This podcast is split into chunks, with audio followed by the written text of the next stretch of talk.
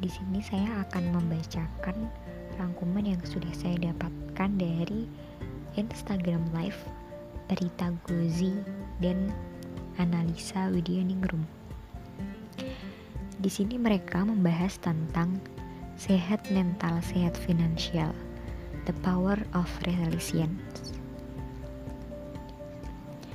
Nah, kita harus tahu nih kekuatan yang perlu kita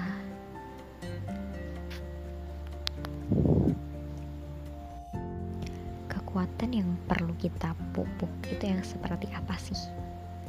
Nah, di sini analisa menceritakan tentang coping with uncertainty. Nah, apa sih itu coping with uncertainty?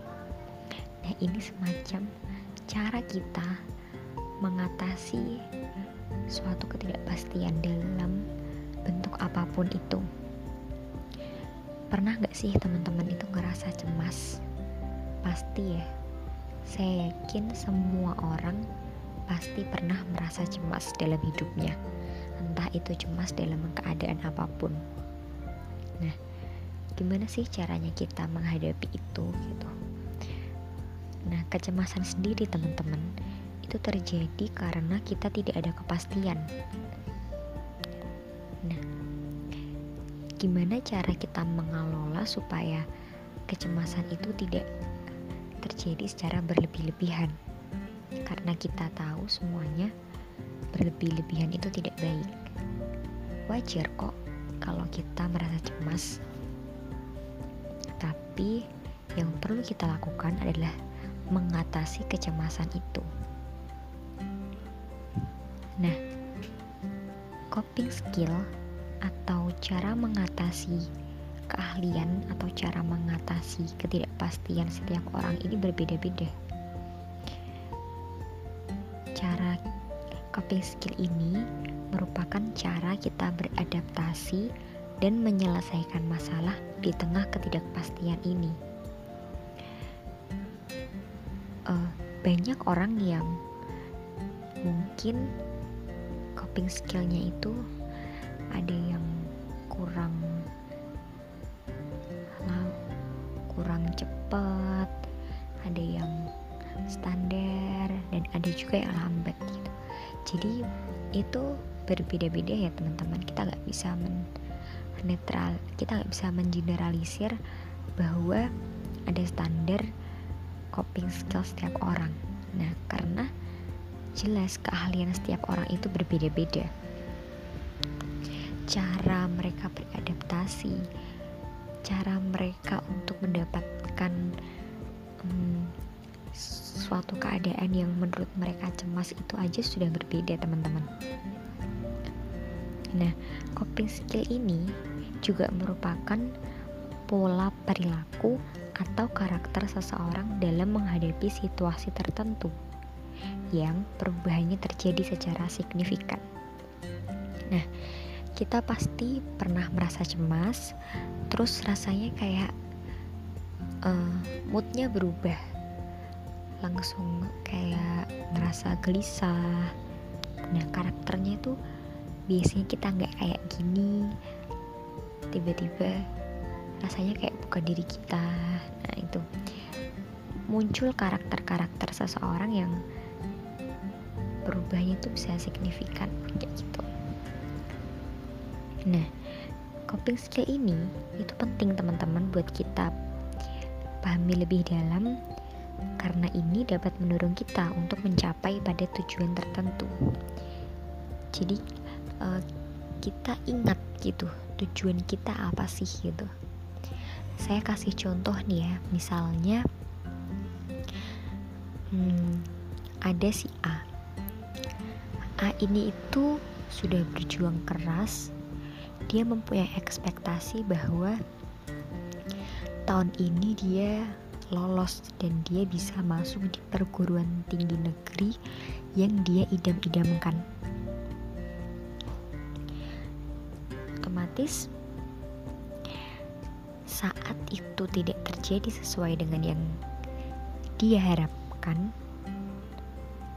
otomatis dia langsung merasa cemas. Kecemasan itu pasti muncul. Karena ketidakpastian. Gimana masa depanku? Gimana setelah aku tidak lolos dari perguruan tinggi negeri? Aku akan ke mana? Nah kalau kita sudah mempunyai coping skill yang baik pasti kita juga akan hmm, dapat mengelola kecemasan ini dapat mengelola emosi kita dengan baik pula. Jadi kita ingat oh iya tujuan kita sebenarnya apa sih gitu. Apakah ingin dapat di perguruan tinggi tersebut ingin hanya ingin masuk saja atau ingin mendapatkan ilmu? Nah kalau kita mempunyai coping skill yang bagus tadi mungkin tujuan-tujuan yang kita udah rencanakan sebelumnya akan teringat lagi. Oh iya ya tujuanku kan menuntut ilmu. Jadi menuntut ilmu itu bisa kok di mana aja gitu. Jadinya uh, lebih berpikir yang positif. Walaupun itu nyatanya tidak mudah ya teman-teman. Tapi jika kita menerima menerima apa pun kondisi situasi yang kita alamin sekarang yang tidak sesuai dengan ekspektasi kita tidak sesuai dengan rencana-rencana yang sudah kita susun kita akan lebih mudah gitu menerima jika kita memiliki coping skill yang bagus. Nah teman-teman coping skill ini ada dua dibagi menjadi dua teman-teman yang pertama yaitu emotional focus coping dan yang kedua problem focus coping. Nah, kita bahas satu-satu ya. Yang pertama yaitu emotional focus coping. Nah, sering nih teman-teman kita tuh hanya stuck hanya berhenti pada coping skill yang kedua ini, emotional focus coping. Pada saat kita cemas, uh, lebih banyak emosi kita yang main daripada pikiran kita. Apalagi perempuan ya. Uh, emosinya tuh naik turun gitu. Mood swing namanya. Bahasa gaulnya. Nah emosi ini itu wajar terjadi pada kita kalau kita sedang cemas. Tapi jika tidak dikontrol dengan baik maka akan membludak gitu dan pastinya akan menimbulkan kerugian baik untuk diri kita sendiri maupun untuk orang lain. Nah, jadi setelah kita dalam keadaan emosional fokus coping ini, langkah selanjutnya yaitu harus ada problem fokus coping. Kita harus fokus tidak hanya kepada emosinya saja, tapi lanjut nih ke step selanjutnya yaitu kita fokus harus ke masalahnya. Contohnya tadi si A itu cemas banget karena dia tidak bisa lolos ke perguruan tinggi negeri. Emosinya udah naik turun udah mood swing seperti itu teman-teman nah karena dia mempunyai coping skill yang baik tidak akan bertahan lama.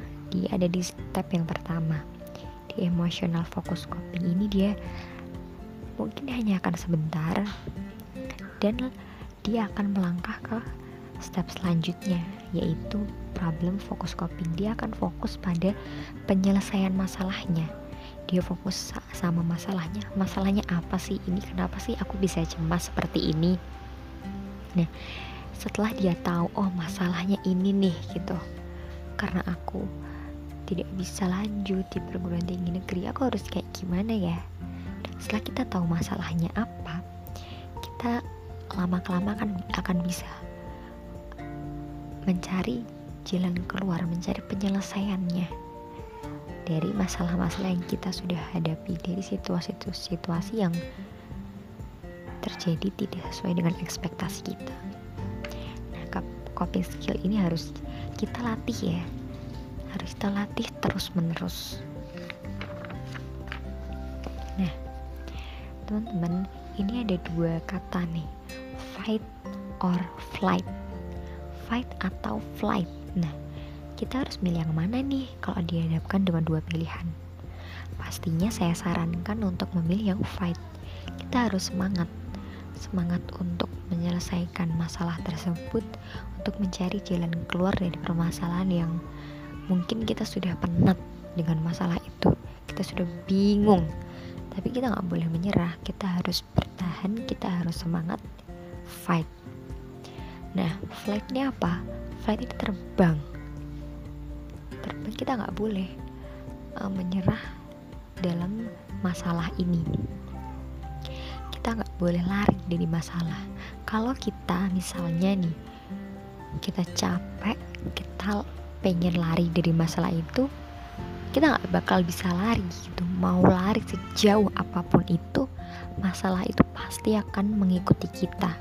Nah lebih baik daripada flight lebih baik fight dong. Kita bisa menyelesaikan masalah itu dan masalah itu segera pergi berlalu. Kita bisa sambut energi-energi positif yang sudah menanti kita di depan sana. Nah coping skill ini harus dilatih terus menerus ya seperti saya seperti yang saya katakan di depan tadi. Jika coping skill terus dilatih nah ini kita akan mempunyai kekuatan untuk menghadapi ketidakpastian ini. Nah, itu disebut dengan resiliensi. Seperti yang tadi sudah saya bacakan judulnya.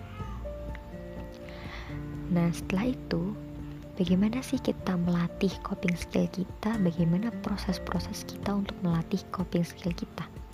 Nah, ini ada yang namanya regulasi emosi itu proses melatih coping skill kita. Jadi setiap hari setiap menit setiap detik itu kita harus selalu membiasakan diri selalu melatih coping skill kita. Karena segala sesuatunya gak ada yang instan bukan? Nah seperti yang saya katakan tadi kalau perempuan itu moodnya naik turun ya mood swing gitu. Nah apakah perbedaan gender ini berpengaruh, teman-teman.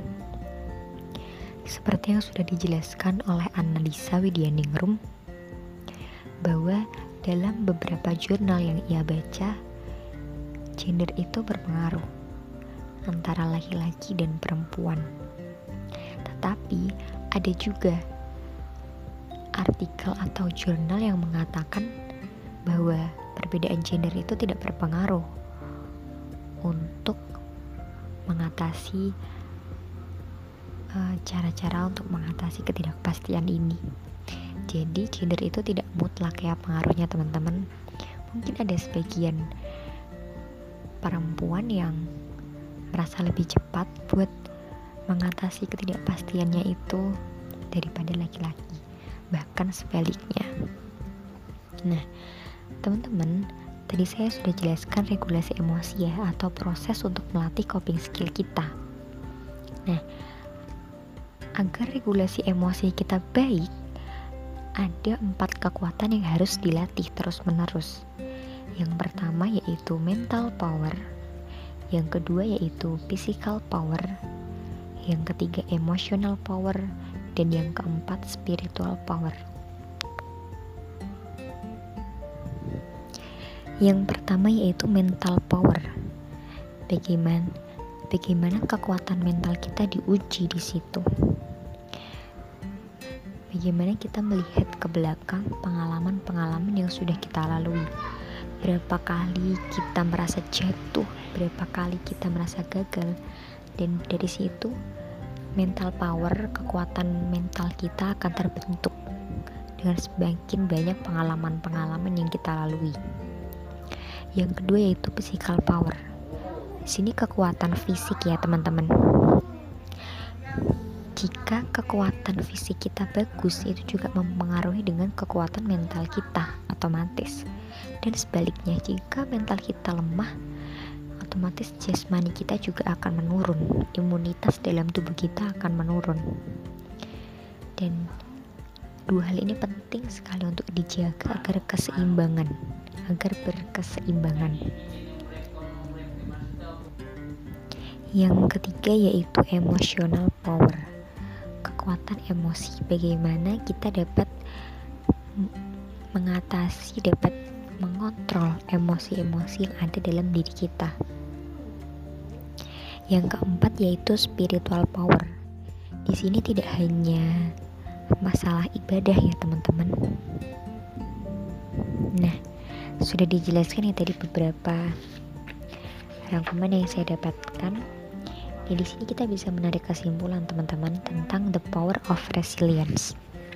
Yang pertama yaitu ubah mindset jadi positif.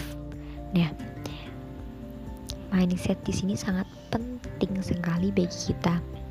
Jadi jika kita mempunyai mindset yang positif, kita harus selalu berpikiran positif terus. Itu akan mempengaruhi perasaan kita, akan mempengaruhi jasmani kita. Dan yang kedua yaitu berkumpul dengan orang yang punya positif emosional. Kalau misalnya nih kita lagi keadaan cemas seperti itu, kita sebaiknya berkumpul dengan orang-orang yang bisa mengajak kita, yang bisa membangun support sistem kita dan yang paling baik yaitu berkumpul dengan orang-orang yang selalu berpikiran positif juga. Jadi jadi secara tidak sadar kita akan mengikutinya. Mengikuti untuk berpikir positif juga. Dan yang ketiga yaitu tingkatkan keempat power yang tadi sudah saya jelaskan ya. Nah segitu tadi the power of resiliency sehat mental sehat finansial yang dijelaskan oleh Prita Gozi dan juga Analisa Widyaningrum semoga bermanfaat. Stay safe teman-teman. Stay calm. Dan pastinya lakukan perubahan.